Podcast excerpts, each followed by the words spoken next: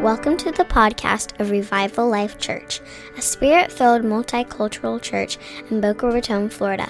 If you would like more information about Revival Life Church or Pastor Carl Thomas, find us on the web at revival life church dot org. Hallelujah. I'm feeling good today. God was moving in worship, amen? Come on. God was moving in worship. I like to be around where God is, amen? It's a good place to be. Hallelujah. Hallelujah. Got a lot in my heart. I want to try to communicate it as succinctly and effectively as I can. Uh, we just finished up our last message series, which talked about building a wall around the glory and protecting the glory of God in our lives. And uh, if you didn't hear those message series, they're really central to who we are as a house. You want to watch those, listen to those. I, I believe they'll be helpful. Uh, today we're starting a new message series on wholeness, and we've titled it Wholeness. That's how you'll know what it's about. Uh, that's that's my humor. Some some people find it funnier than others. Let's pray. Jesus, help these people. Get the jokes, Lord. Help them. Help them. Wipe away the the blinders in front of their eyes and the hardness of their heart to not get the jokes that I'm laying down. That they would literally pick up what I'm putting down in the humor in this message, Lord. And uh, but I pray, Jesus, that you would just be in the midst here, that we would connect, and that your Holy Ghost would do something, anything, literally anything in this in this in this meeting, Lord. We we don't want to stay the same, but we want to be transformed from glory to glory to glory. In Jesus' name, everybody said, "Amen, amen." Ha, and amen. Oh, Jesus, I just feel the presence, and I really, really like him. His name is Jesus. Hey, so we're talking about wholeness, and, and let me tell you, wholeness, some people believe uh, that uh, wholeness is kind of a kind of a flaky thing. Wholeness is kind of like something you add on. Wholeness is central to the gospel message. Yeah. Let me say it again. Wholeness is central to the gospel message. Message. Wholeness is not something that is added on later. Like some people believe, like there's the gospel, and then there's like, you know, then God can do some things in your life, and God can do some things through your life, and you can get the baptism. No, no, no. This is central to the gospel message. Amen. It's central. The gospel, of course, is good news. Gospel means good news. And news, since it is news, that means it's something to be announced. You announce news. News is announced. Are you watch? Um, these are complicated concepts I'm putting out right now, but I believe you can you can hang on to this amazing revelation. The gospel is good news, and news is meant to be announced. But we have to ask the question, as a church, if we're going to talk about what are we doing together, what are we doing in South Florida, what are we doing on the earth, why do we even gather, what what is it we're doing? And and, and we have to ask the question, it has to be asked, what is the good news? If, if it is good news, the gospel is good news, and we're supposed to announce it, we have to understand what is this good news that we're supposed to be announced. And in, in, in, in its most raw form, in the in the purity of the message, the good news is that we have been rescued. We, another way to say it is we have been saved. That is the good news. The good news is that we have a Savior and that he is still rescuing people. This is good news, amen? It's really good news. If you've not encountered this news yet, today is your day. Jesus brought you here today so you can encounter this good news. Hear me, not just hear it from me. Encounter this good news. And it is, this good news is the message of Jesus Christ, that we have been rescued. If we don't get this down, then we don't get the whole walking with Jesus thing down. If we don't get the foundation right, the rest won't actually be right. Now, let me explain to you this, this good news and the fact that we've been rescued. Because of sin, we are out of fellowship with God. Our relationship with God is broken. This is the effect of sin. Because sin came into the world, man was separated from God. Genesis chapter three really lays out how this all happened. It talked about because man decided to sin, a curse was released on the earth. Hear me. The earth was cursed because of sin. It was released upon the land. That is unchanging news. Amen? A curse was released on the earth. And because of this sin, our relationship with God is broken. It's important to understand that. In God, there is no sin. In God, there is no darkness. There's no bondage. There's no sickness. There's no disease. There's no strife. Outside of God, there is sin. There's bondage. There's curse. There is the wrath of God. Where God's grace is not, all that's left is his wrath. And because of sin, his wrath was released upon the earth. That's clear Bible, right? That is at the beginning of the book, so that we understand everything coming after that is predicated by that fact. That God's original intention was for man to walk with God, but he sinned and now he's separated. We get this. I know this is basic stuff, but it's it's it's it's, it's really important. And so, because of sin, we were separated and the land is cursed. Timothy Keller says, because we have alienated God and we're alienated from God, hear me, not only are we separated from God, we're psychologically alienated from our true selves. Because your real self is found in Christ. You're made in his image, made to carry his spirit and walk in communion with him. And because you're separated from him, we no longer can be whole this way. We're literally separated psychologically from our true selves. Genesis chapter three again talks about because of sin, we experience shame. We experience fear. That didn't happen until sin came in. We weren't fearful before sin. But we get psychologically separated from the truth that we are created to be connected to God. And because we're alienated from God, hear me, we're socially alienated from one another. Sin came, they started wearing clothes to protect themselves from other people. This didn't happen before sin. Before sin, he took a rib out of Adam, created Eve, and they were one still. Sin came, and even that was broken. Socially disconnected. They started wearing clothes. They, um, uh, they, there was alienation between the genders as part of the curse. Remember, there is. They started blaming one another for their problems. There was blame shifting in their own responsibility for where they were at in their lives. They couldn't even take responsibility for where they got themselves. Oh, it's this woman you brought me. Oh, it's right. This blame shifting, not owning our own behavior. And so because of sin and we're separated from God with this relationship, then all these relationships are broken because all of these relationships were predicated on this relationship being right. And so when this is broken, all of a sudden the curse begins to manifest all over. And so not only are we separated from God and we're separated from the genders and we're separated socially, we are physically alienated from the creation. All of a sudden, instead of it just producing what we need, we had to toil to get what we needed. Then there was sorrow came into the world. There's pain. We had to, uh, there's physical degeneration because of sin. As a matter of fact, there's even death because of sin. We were alienated from the creation. Are, are, are you getting this? Yeah. Yeah. We live in a world with sorrow. We live in a world with sickness. We live in a world with disease. We live in a world with oppression, with sexism, with racism, with with with with mass tragedies and um, and, and shameful behavior from man to other men. And even the very earth raises up calamities that destroys people. This is all because of sin. And if you don't understand that, then you won't understand that we need to be rescued. We need to be, hear me, saved. Amen. We need to be saved from sin and its effects in our life. If we don't understand that we need to be rescued, then we don't really have a whole lot of value for the rescuer. Yeah. We live in an area that doesn't feel like it needs to be rescued from anything. My life is comfortable. What do you mean me get rescued?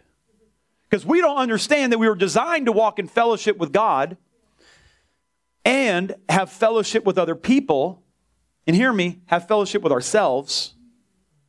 Unbroken, unseparated.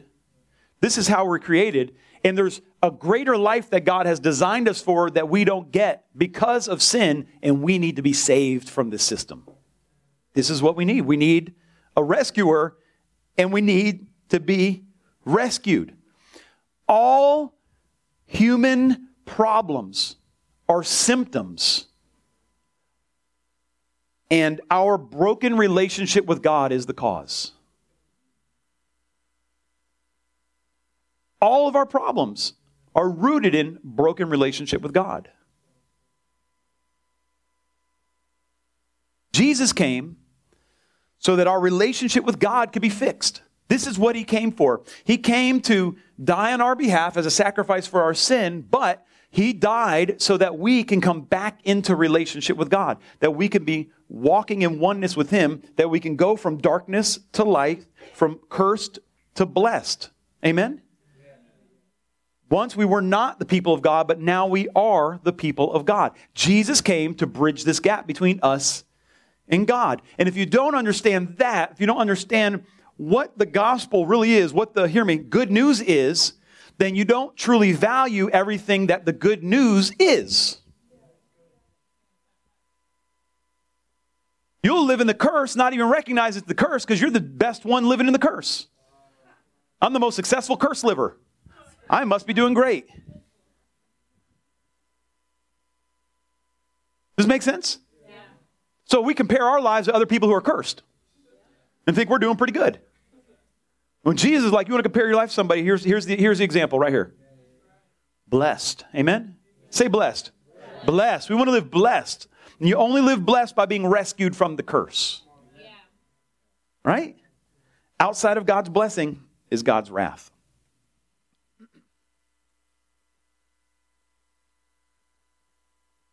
So as New Testament priests, as we've talked about so much in this house about, being New Testament priests is different than an Old Testament priest. The Old Testament priest told people, you need to go get you an offering and bring it to God. New Testament priests bring the offering to the sinner. This is what we do. This is our role. That's our role. We take the offering to the sinner. But the world doesn't know that they need an offering because they don't understand the gospel. You can't just have a good service and expect your city to get saved. They don't understand that they actually need the gospel. This, if you're visiting today, I'm not telling you that we're better than anybody. We're just lucky enough that we got the message. Thank you, Jesus. Amen? And actually, I wish I got it a lot earlier. Anybody else in here? Wish you got the message a lot earlier? Like, Jesus, what was I doing that was so important that I didn't get this message? What did I think was more important than this message right here, right? So we live in an area that thinks they don't, they don't need to be rescued because they don't understand the potential in God. As a matter of fact, we're not only supposed to manifest his blessing in ourselves and in our community, but really, the word says that we're to redeem the earth. And you only do that when you have a redeemed people. You can't overcome a curse that you don't recognize. Right? And so, Jesus, in the scripture, Jesus, um, you remember when he was talking uh, with the, the, the Sadducees and the Pharisees, we're talking about Matthew around twenty-two, and they try to they try to trip him up, right? And they say to him, now, you have to understand, there was a big portion of the Jews of the day that didn't believe in an afterlife. And another big portion did. And so they would constantly try to pit Jesus to pick one of their sides to settle their fights. And people still do that today. I'm using Jesus to verify my bias. All right? I'm picking two scriptures to verify my ugliness of heart. But So they, they go to Jesus and they say, hey, okay, hey, say there's a man and a woman. Now, you know, I don't have anybody noticed Jesus isn't into hypotheticals? He feels under no obligation to answer your hypothetical. None. What if? He's like, what if?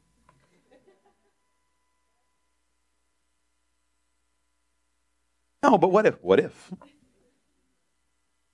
Okay, there we go. So they go to Jesus and they say, hey, what happens if a man and a woman are married and the man dies and she marries a brother, as is the custom, and he dies and another brother comes along and he dies and another one comes along, and then they get to heaven. Who's who's who's who's going to be the husband when all these men are up there? And Jesus, you know, they're really going to trick Jesus and the, they're going to trap him in their little clever wordplay, the one who created words. The one who formed brains with a word. They're going to trap him in their words, right? That's pretty funny, right? So Jesus says in Matthew twenty-two twenty-nine, he answered and said, you are mistaken, not understanding the scriptures nor the power of God.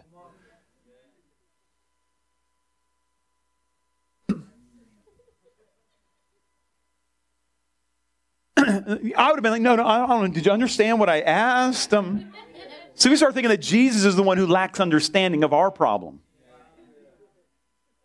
Like he's the one who lacks understanding. And generally, if you think someone lacks understanding, it's you. Especially when you're talking to God. Are you with me? And so they think they're going to trick Jesus in this wordplay. And Jesus said, hmm, oh, yes, I hear your question.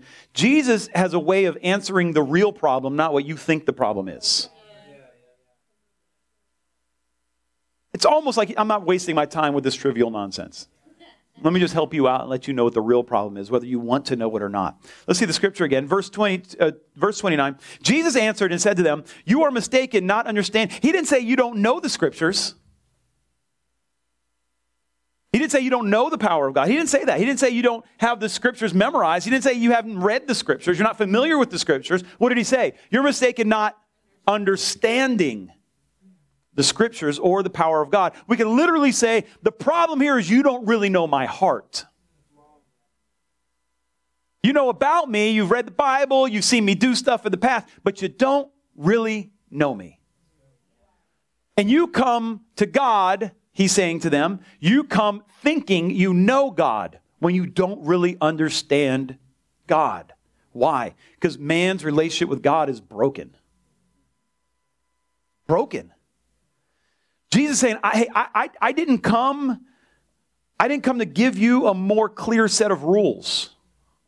I didn't come to clarify the rules to let you know what, which rules or how to how you can perform and be better. This is not what I've come for. He he came. Hear me, to get his spirit on the inside of us so he could work in us to transform us from the inside out. That's the work of Jesus Christ. He didn't come to set up a new rule book. He said, you, you, you lack understanding. You can't relate to God or other people because you don't understand them, because you can't know them without knowing their creator. When you have fellowship with the one who created people, then the spirit of the creator dwells on the inside of you, and it gives you a compassion you cannot have without that. You can go to a psychologist. You can, I'm, I'm into therapy. I've been through more therapy than I ever want to be in in my life, and I'm signing up for more, unfortunately. It was up to me, I wouldn't go to any of it.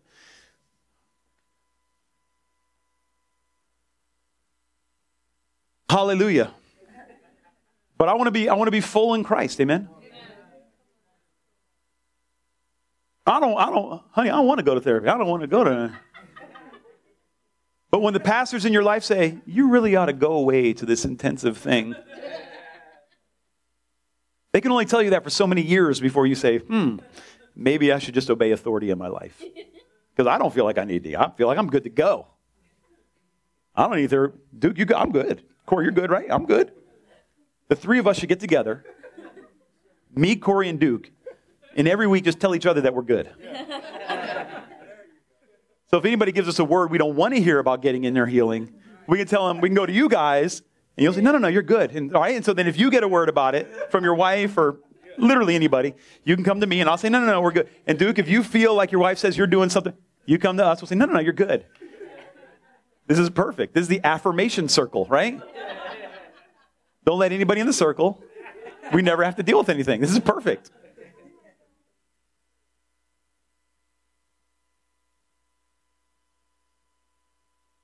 This is what most people's accountability looks like.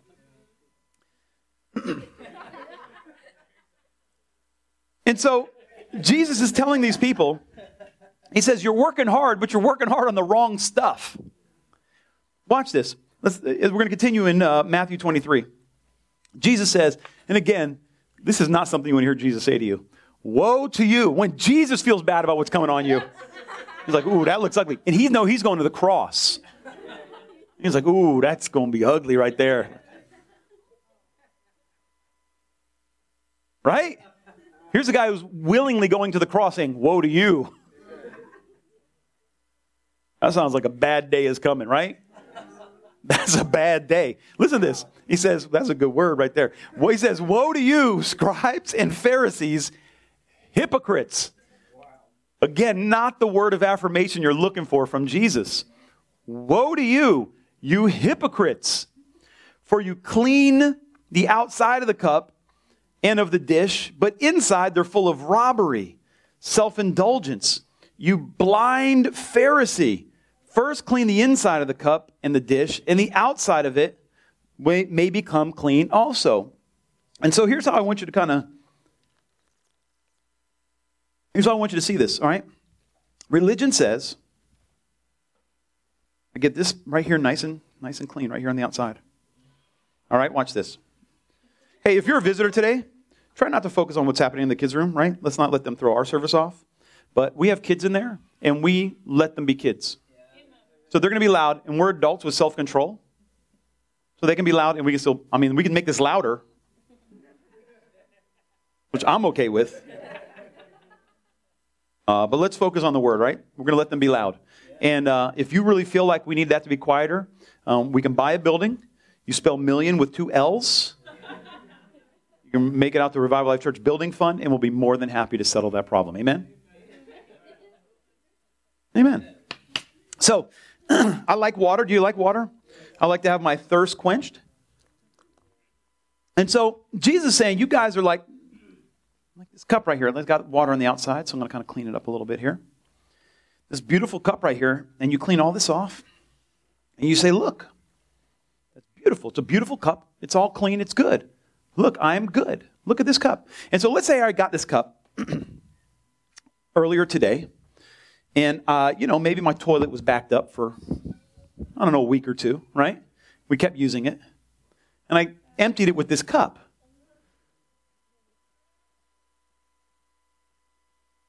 And you say, Pastor, that's fairly disgusting. I'm not sure I want to follow you anymore. This is really nasty. And I say to you, no, but look, it's all clean. See how I've cleaned the outside? I mean, I didn't touch the inside, but look at the outside. So beautiful. Would you like some?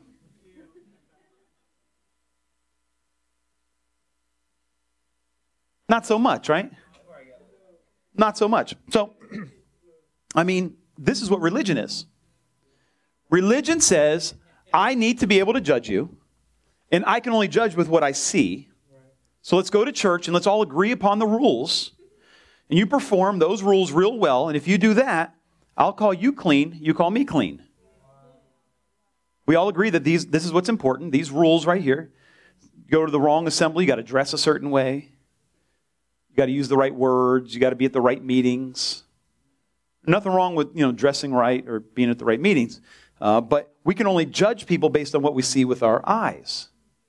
Now, God is judging what's going on inside the cup, right? And so let's say I, you know, I say, hey, you know, yeah, Sarah, there was fecal matter in here a little earlier. But I dumped all the fecal matter out. As a matter of fact, I flicked it at the ground several times before filling it with water. Would you like some of the would you like some of the water? Would you like some of that? I completely flicked it like twice. And I polished the outside. Would you like some? Anybody? No. No, that's that's religion. Look, I'm working hard at getting stuff out, but you haven't actually been washed on the inside.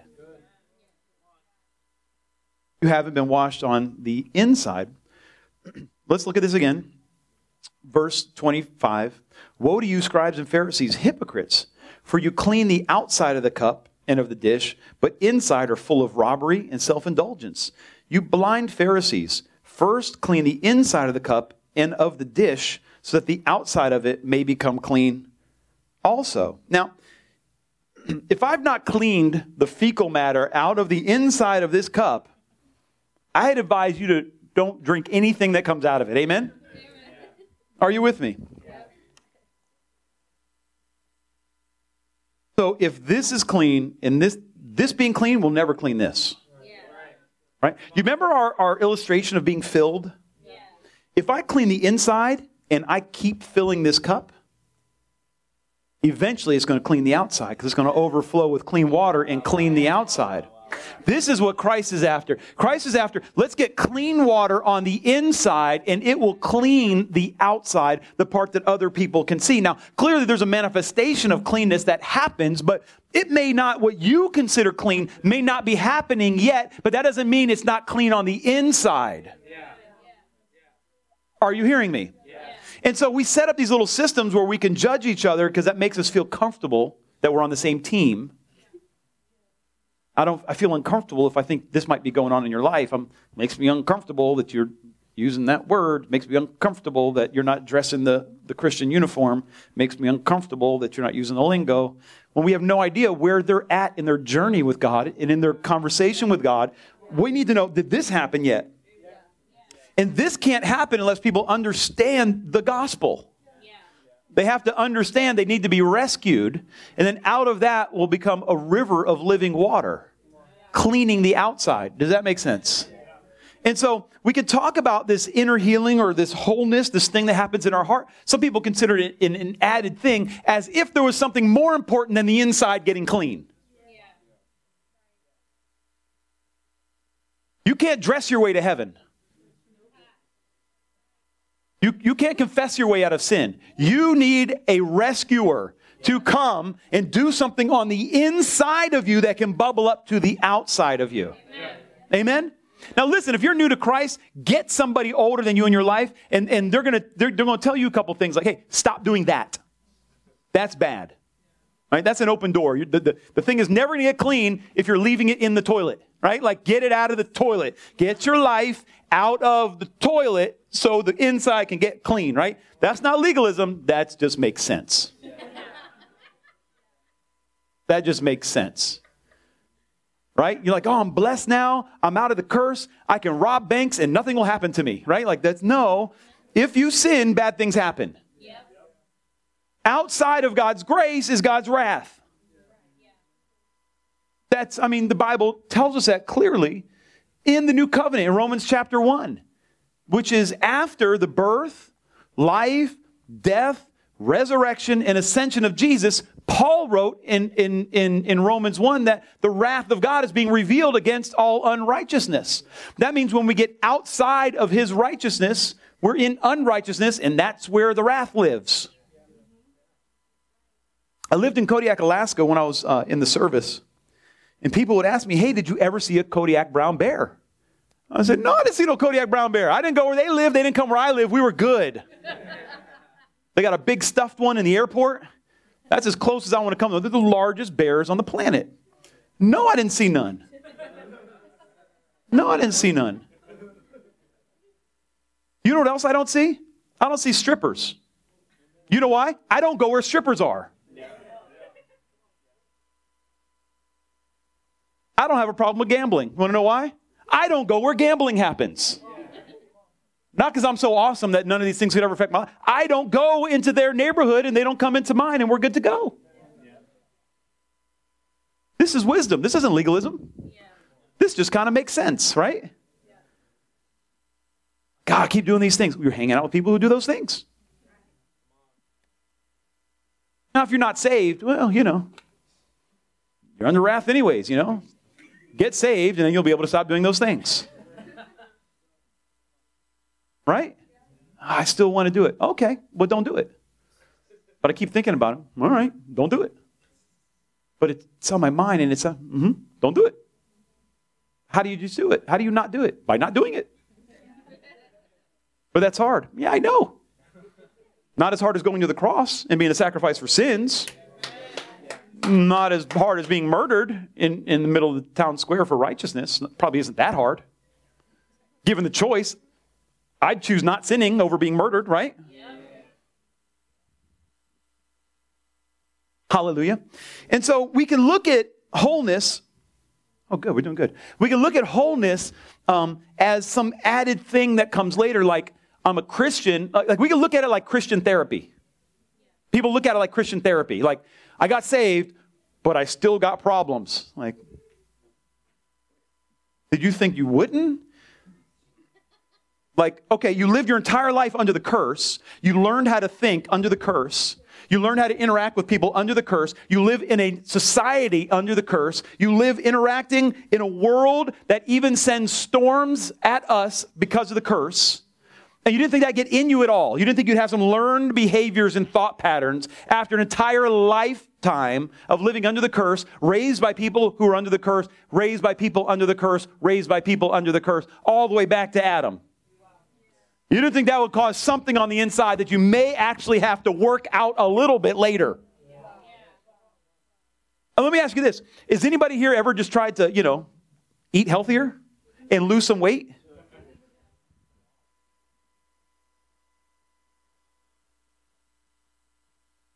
I made a, uh, made a bit of a resolution at the beginning of this year that I was going to lose another ten pounds. I've been losing weight.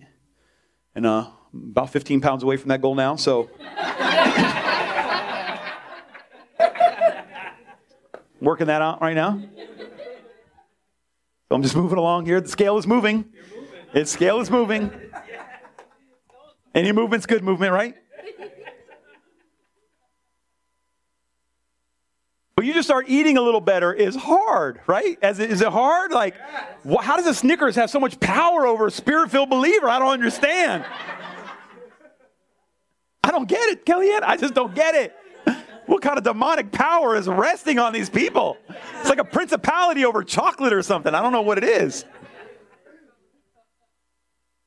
I tell you what, potatoes, man. Potatoes. Potatoes, like, it's like the superfood, right? They can be French fries. They can, listen, they make potatoes in the hash browns and potato. They even make potatoes into vodka. Like all the other vegetables. Like, what are you doing? What's going on with you? Potatoes just out there taking over the world. Like I'm taking over all the vegetable gain, putting pounds all over me, right? We need to break the curse, right? Not sure where I'm going with that. However, it, it, you know, it, it, you just you just eat, you know, and it takes you like all of your willpower just not to get a second serving, or some of you third or fourth serving. Just as like it takes everything that's in you to skip one meal. And they're like, oh, I'm saved. I'm good now on the inside.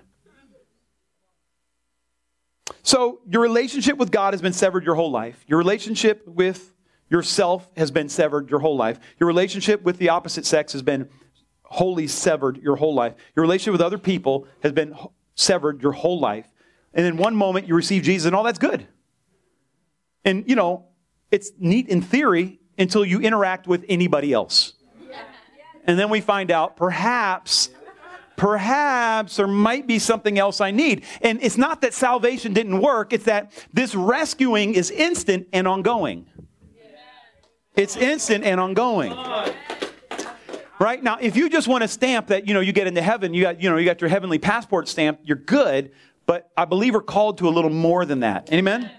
We're just called to more than that. And so God wants to do something inside of you. He wants to do something. He wants to, he wants, he wants to do something in you that repairs all of this because he wants to transform the world. And I, I just got, as we're talking about wholeness, going after wholeness, being fully alive in Christ, uh, three real quick things I want you to write down on why we're going to be talking about wholeness for the next couple weeks. Are you with me?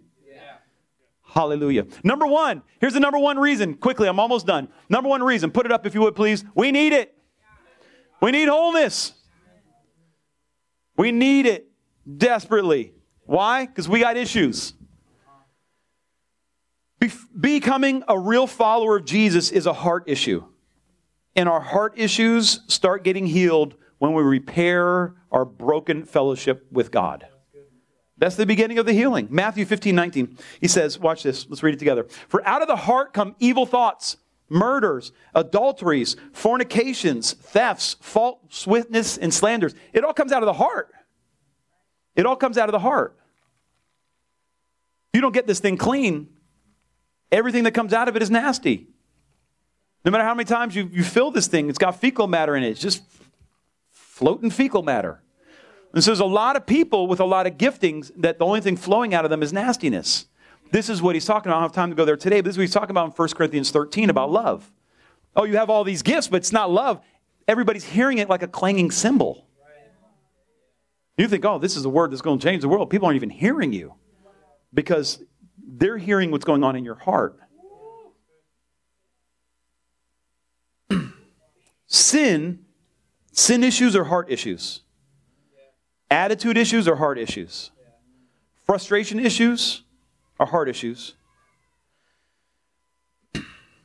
All these issues come about because of the fall and the pain they cause, and we have no way to deal with this pain without Christ. Without Holy Spirit, we have no way to deal with the pain that comes from sin.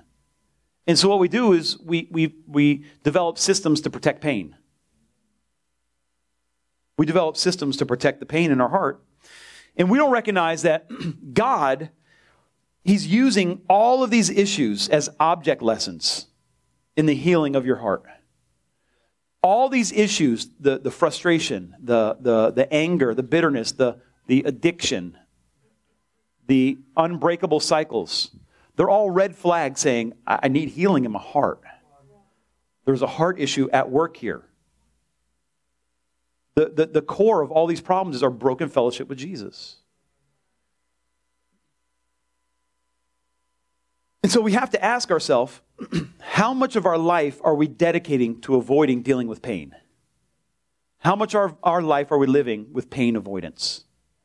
We can just find people, like I said, me, Corey, Duke, get together and say, we're fine. Or we can actually say, I was created for more than this, and start dealing with the issues of our heart that are producing a lifestyle that doesn't glorify God. Does this make sense? I've found in my life that avoiding problems makes bigger problems.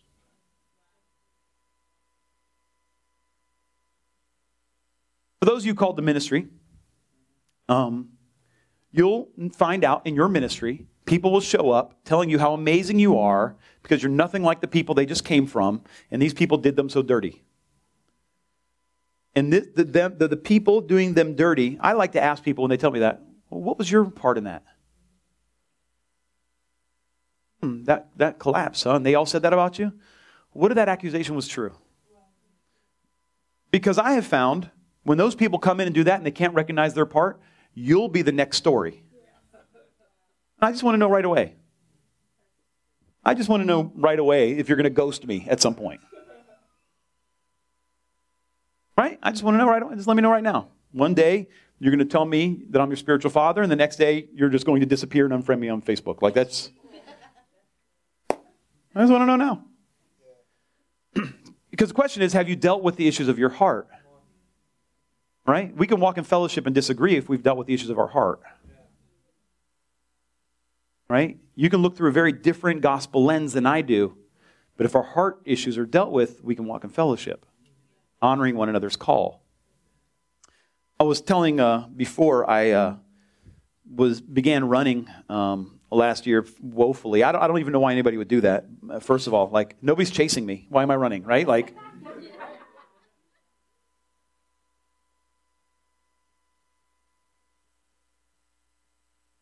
if any of you feel under condemnation, I should be running. Who's chasing you? Be at rest. Amen? There's no wild animals out here I'm trying to escape. Like, I'm good. And so the iguanas, I kick an iguana. I wish an iguana would. Um, oh, I hate an iguana. Um, But I had a problem. I had signed up for a race, and the time was approaching, and I was having some problems, physical problems, trying to run, because we're not made to run. I don't know if you know this or not. That's why we got to have special shoes. If you have to have special shoes, then you're probably not made to do it, right? Just not made to do these things, right? We're just not made to do these things. And so, so I was having these problems, and uh, and I didn't have time to deal with the problems, so I kind of changed my running stance, like swinging my legs around, just trying to... And, and I didn't deal with this little hip problem, which caused knee problems. So instead of just dealing with my hip problem, I created more problems. Yeah. And I got tendonitis. Couldn't, I couldn't walk fast for like six, eight months. And, and my daughter is saying, that's why I don't run. I don't want tendonitis. Oh, you have tendonitis? Come on, there you go, because we don't run enough.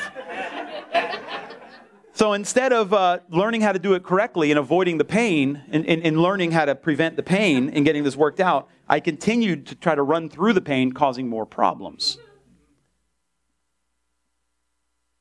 If we avoid problems, we create bigger problems. We have to deal with stuff. We need healing in the inner man. Are you with me? Second thing, and I'm almost done here. Second thing, and this is a really big reason, Jesus actually paid for it. And if Jesus paid for it, we should probably receive it. You imagine Jesus say, hey, I bought this for you with my life. Here you go. No, no, I'm good. No, Jesus, I didn't actually need that. Thanks. No, no, I'm good, actually. I, I don't need that. That's for weak people. That's for people who aren't man. See, I'm a man. And what we do is we just, we just, it's just the gospel. Just the gospel, and people have a problem, don't love God. People have a problem with me, and how I preach the gospel? It's because they really have a problem with God. Because I'm just preaching the truth. Bible truth. I'm preaching Bible truth. And if you don't feel the love, it's because you don't love God. No. No. Actually, we, you know, Jesus paid for our inner healing because we actually need it. And um, um, I believe God is raising up a generation of, of, of revivalists who can walk in love.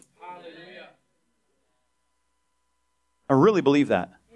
I believe he's, he's creating people who love Um, family, love community, and love breakthrough. They don't give up one for the other. Yeah, yeah. To my shame, early in my walk, I just wanted fire, breakthrough.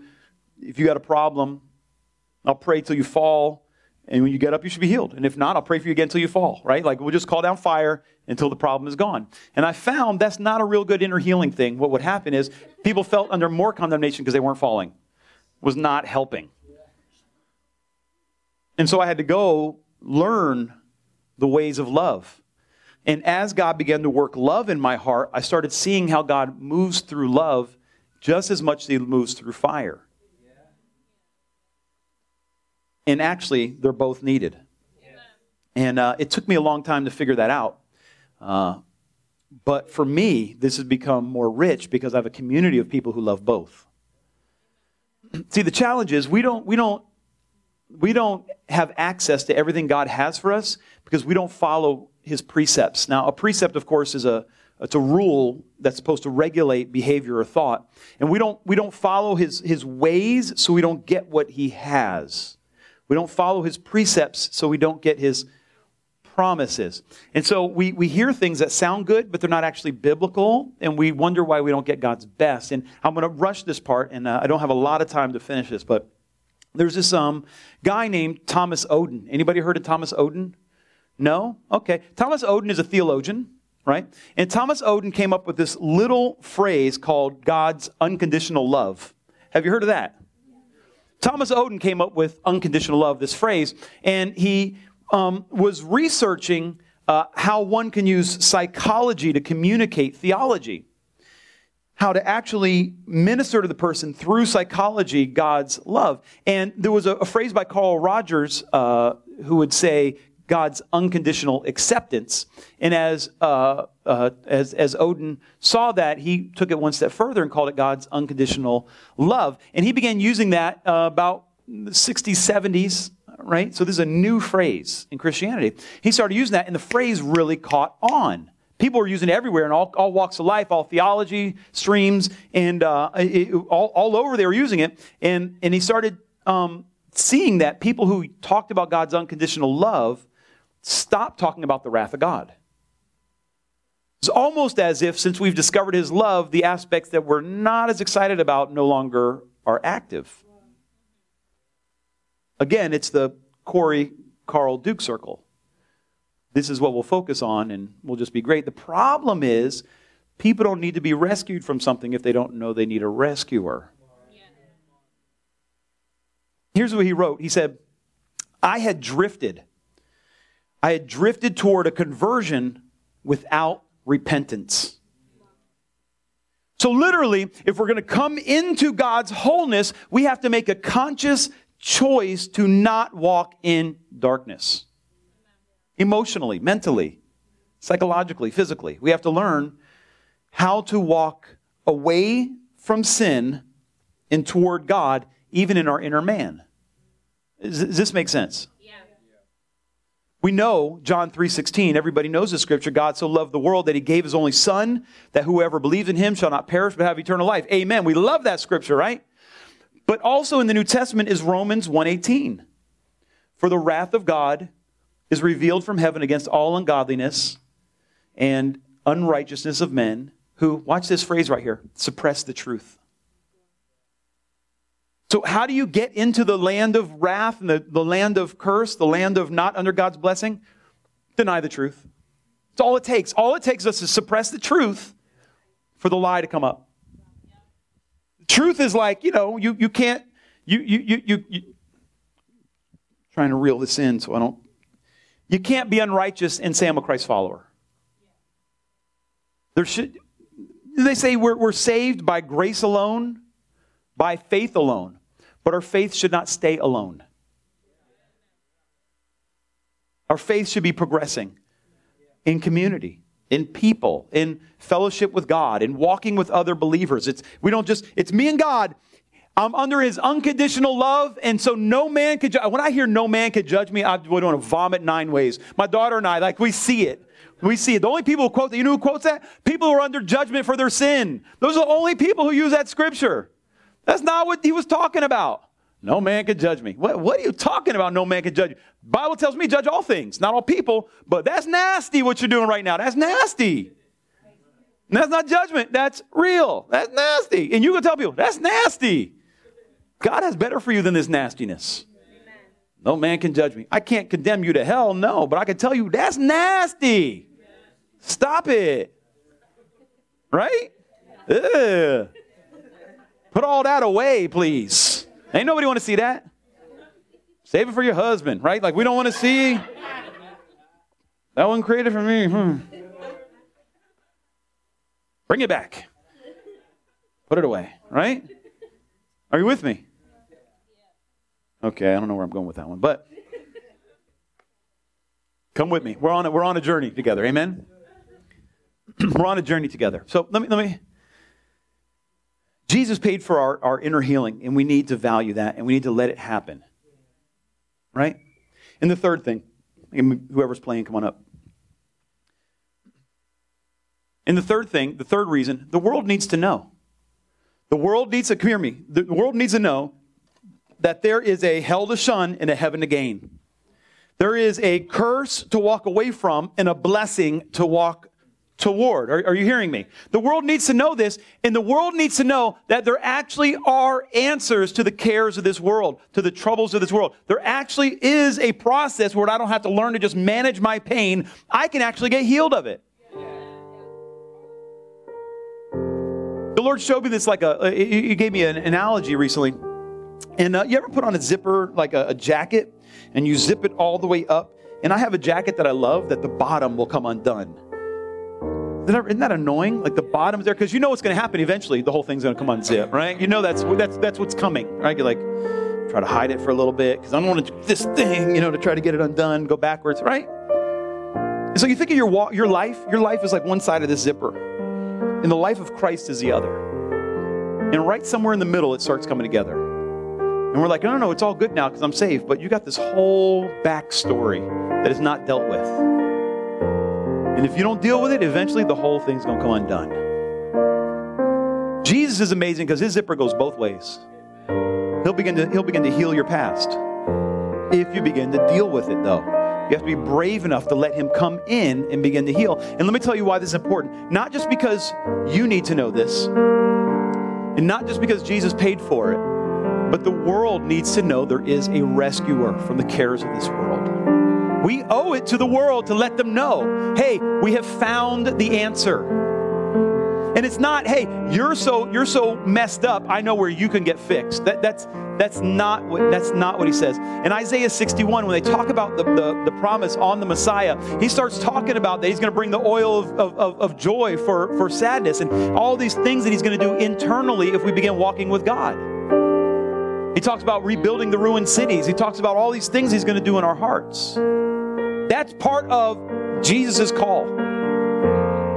But here's what it takes. It takes you and I actually walking with Jesus in this healing journey.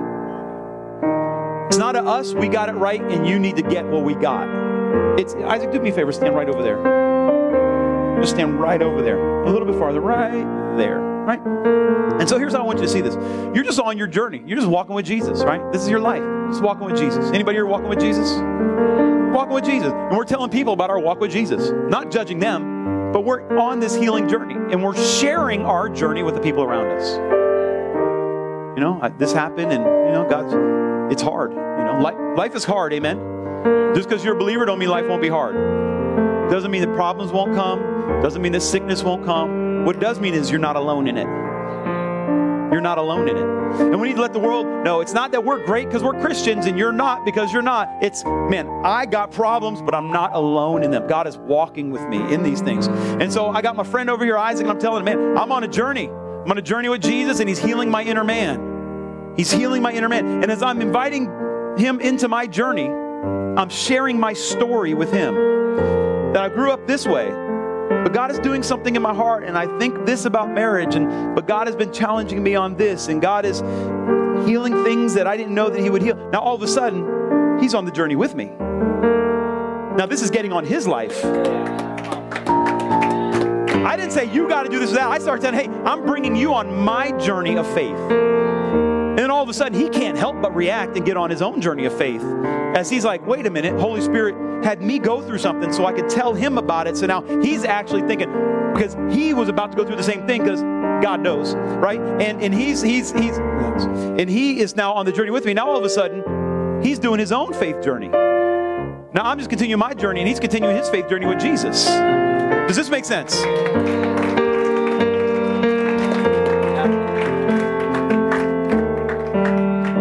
Doesn't care if you look amazing to the world. He wants you to be real. He wants you to have a real relationship with a real God and have a real relationship with the people around you. Stand with me if you would. Let me pray. Hallelujah. Can you turn down that music a little bit, please? Hallelujah. Hallelujah. Hallelujah. Father, in the name of Jesus, we love you, Lord. We love you, Jesus. And we thank you, Father, for rescuing us with a real Savior. We thank you, Jesus, for rescuing us. We're outside of the wrath and inside your blessing, Father. We want our whole selves to be in your blessing. We want to be sanctified completely, as you wrote to the church at Thessalonica. We want to be fully sanctified to you, Father. Our whole being separated unto you. And so I pray for the people underneath the sound of my voice right now, every man, woman, and child right now, Father, that they would begin to welcome you in. They would welcome you into their heart. They would uh, sign up for that journey and allow you to begin not only their future, but begin to heal the things that have happened in the past that are living like scar tissue at the foundation of their belief system, living like scar tissue at the foundation of their relationships with other people. And I pray by your Holy Spirit right now, in the name of the Lord Jesus Christ, you would begin to do surgery on hearts, Lord. Right now, in the name of the Lord Jesus Christ, you would break off the trauma.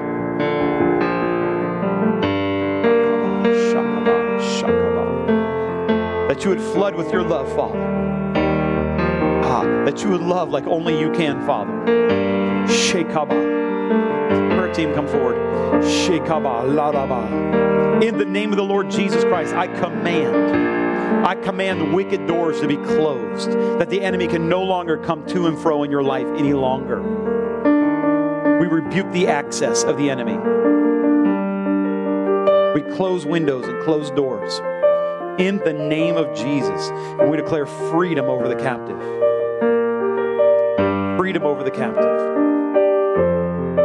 I just feel like there's some people in this room right now. Just, it's time to walk with Jesus, give your life to Christ. And so I'm just going to lead you. I'm going to lead you in a prayer right now. And basically, what happens is you have to recognize, I need to be saved. I need to be rescued. And I'm signing up to be rescued right now. I'm not going to call anybody forward. We're all going to pray this together.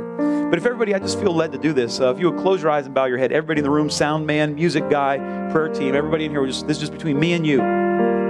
It's between me and you. Video's not going to capture it. It's between me and you. Close your eyes and bow your head. And I don't have a lot of time to do this, so if you're like, yep, I need to be rescued, just put your hand up and down real quick so I know who I'm praying for. Up and down. I see you. Who else? Yep. Who else? Yep, I see you. Who else? Up and down. I see you. Yeah. Yeah, yeah, yeah. Anybody else want to in on this? Hallelujah. And so now we're going to, wow, we're going to pray a prayer right now. Telling Jesus that we need to be rescued and asking Him to come rescue. You can look at me. Just repeat this prayer for me. Say, Father, I did things that were wrong. I knew they were wrong. And I did them anyways. Today I'm ready to be rescued by Jesus. Lord Jesus, I declare that you are my Savior. And I give you my life today. I trust you with my life today. Begin working in my heart. I believe that you were born from a virgin. And that you never sinned. And you were murdered on a cross for me. And that you were buried in a grave.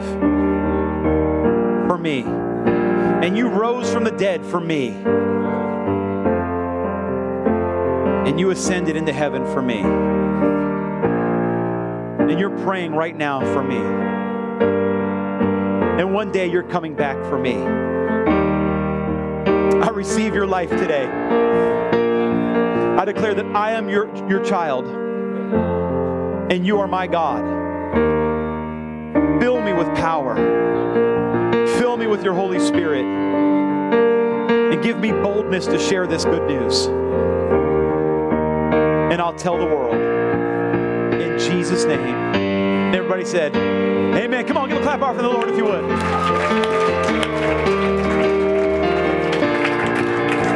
Now listen, I believe there's some people who need to come forward. And, and if you raise your hand and you prayed that, I want you to pray with these people. Just come up and just let them know, I prayed that prayer. I'm ready to be rescued. Don't anybody go anywhere yet. You're going to come on up here. And, and if you need to start this journey of heart healing today, I want to welcome you to come. As soon as I close the service, you can come on forward and just receive prayer from any of these people. Father, bless these today. Bless them as they walk this out with joy and honor and adoration of you until we see again, until we meet again. In Jesus' name, everybody say, amen. Give a clap out for the Lord if you would. Amen and amen and amen. Hallelujah. Have a wonderful week.